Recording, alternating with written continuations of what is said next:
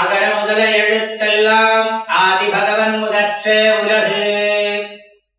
கல்லார் பிணிக்கும் கடுங்கோல் அது அல்லது இல்லை நிலக்கு பொறை. கடுங்கோல் கல்லார் பிணிக்கும் அதுவல்லது நிலக்கு பொறை இல்லை.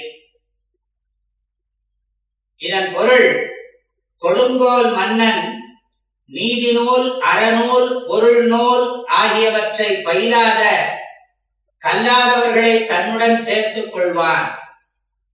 அவர்களை சுமப்பதை போன்று நிலத்திற்கு பாரமாவது வேறொன்றும் இல்லை. கொடுங்கோல் மன்னன் நூலறிவும் நுண்ணறிவும் இல்லாதவர்களை தனக்கு துணையாக தேடிக்கொள்வான் இந்த கூட்டம் அல்லாது பூமிக்கு பாரம் வேறொன்றும் இல்லை. இனி விளக்கம் பார்க்கலாம். மலை கடல் முதலியவை பூமிக்கு பாரம் இல்லை கொடுங்கோல் மன்னனும் கல்வி அறிவில்லாத அவனது துணைவர்களும் பூமிக்கு பாரமாவார்கள்.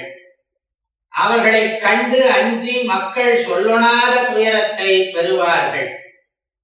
ஆசிரியர் இந்த கூட்டத்தாரை வன்மையாக கண்டிக்கிறார்.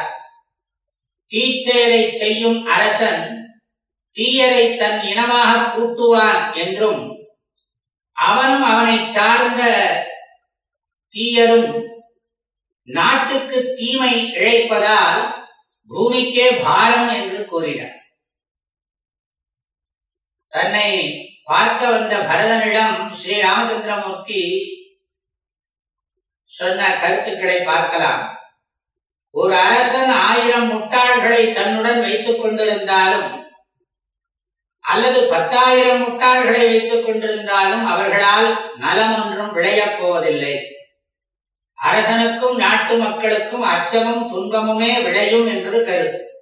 சகசிராணியபி மூர்க்கானாம் எஜ்ஜுபாஸ்தே மகீபதி அதவாப்யயுதாமியேவ நாஸ்தி தேஷு சகாயதா என்பதுதான் அந்த ஸ்லோகம்.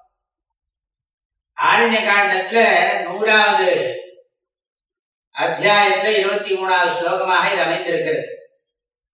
இக்குரட்பாவில் வெறுவந்த செய்தலின் அதாவது அஞ்சுவனவற்றை செய்தலின் குறைபாடு குற்றமானது உபதேசிக்கப்பட்டது.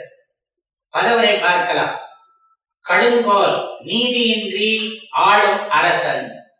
கல்லார் கல்வி அறிவும் ஒழுக்கமும் இல்லாதவர்களுடன் பிணிக்கும் சேர்ந்து கெட்டுப் போவான் அது அல்லது அதை போன்று நிலக்கு நிலத்திற்கு அதாவது பூமிக்கு பொறை பாரமானது அதாவது துன்பத்தை தருவது இல்லை வேறொன்றும் இல்லை.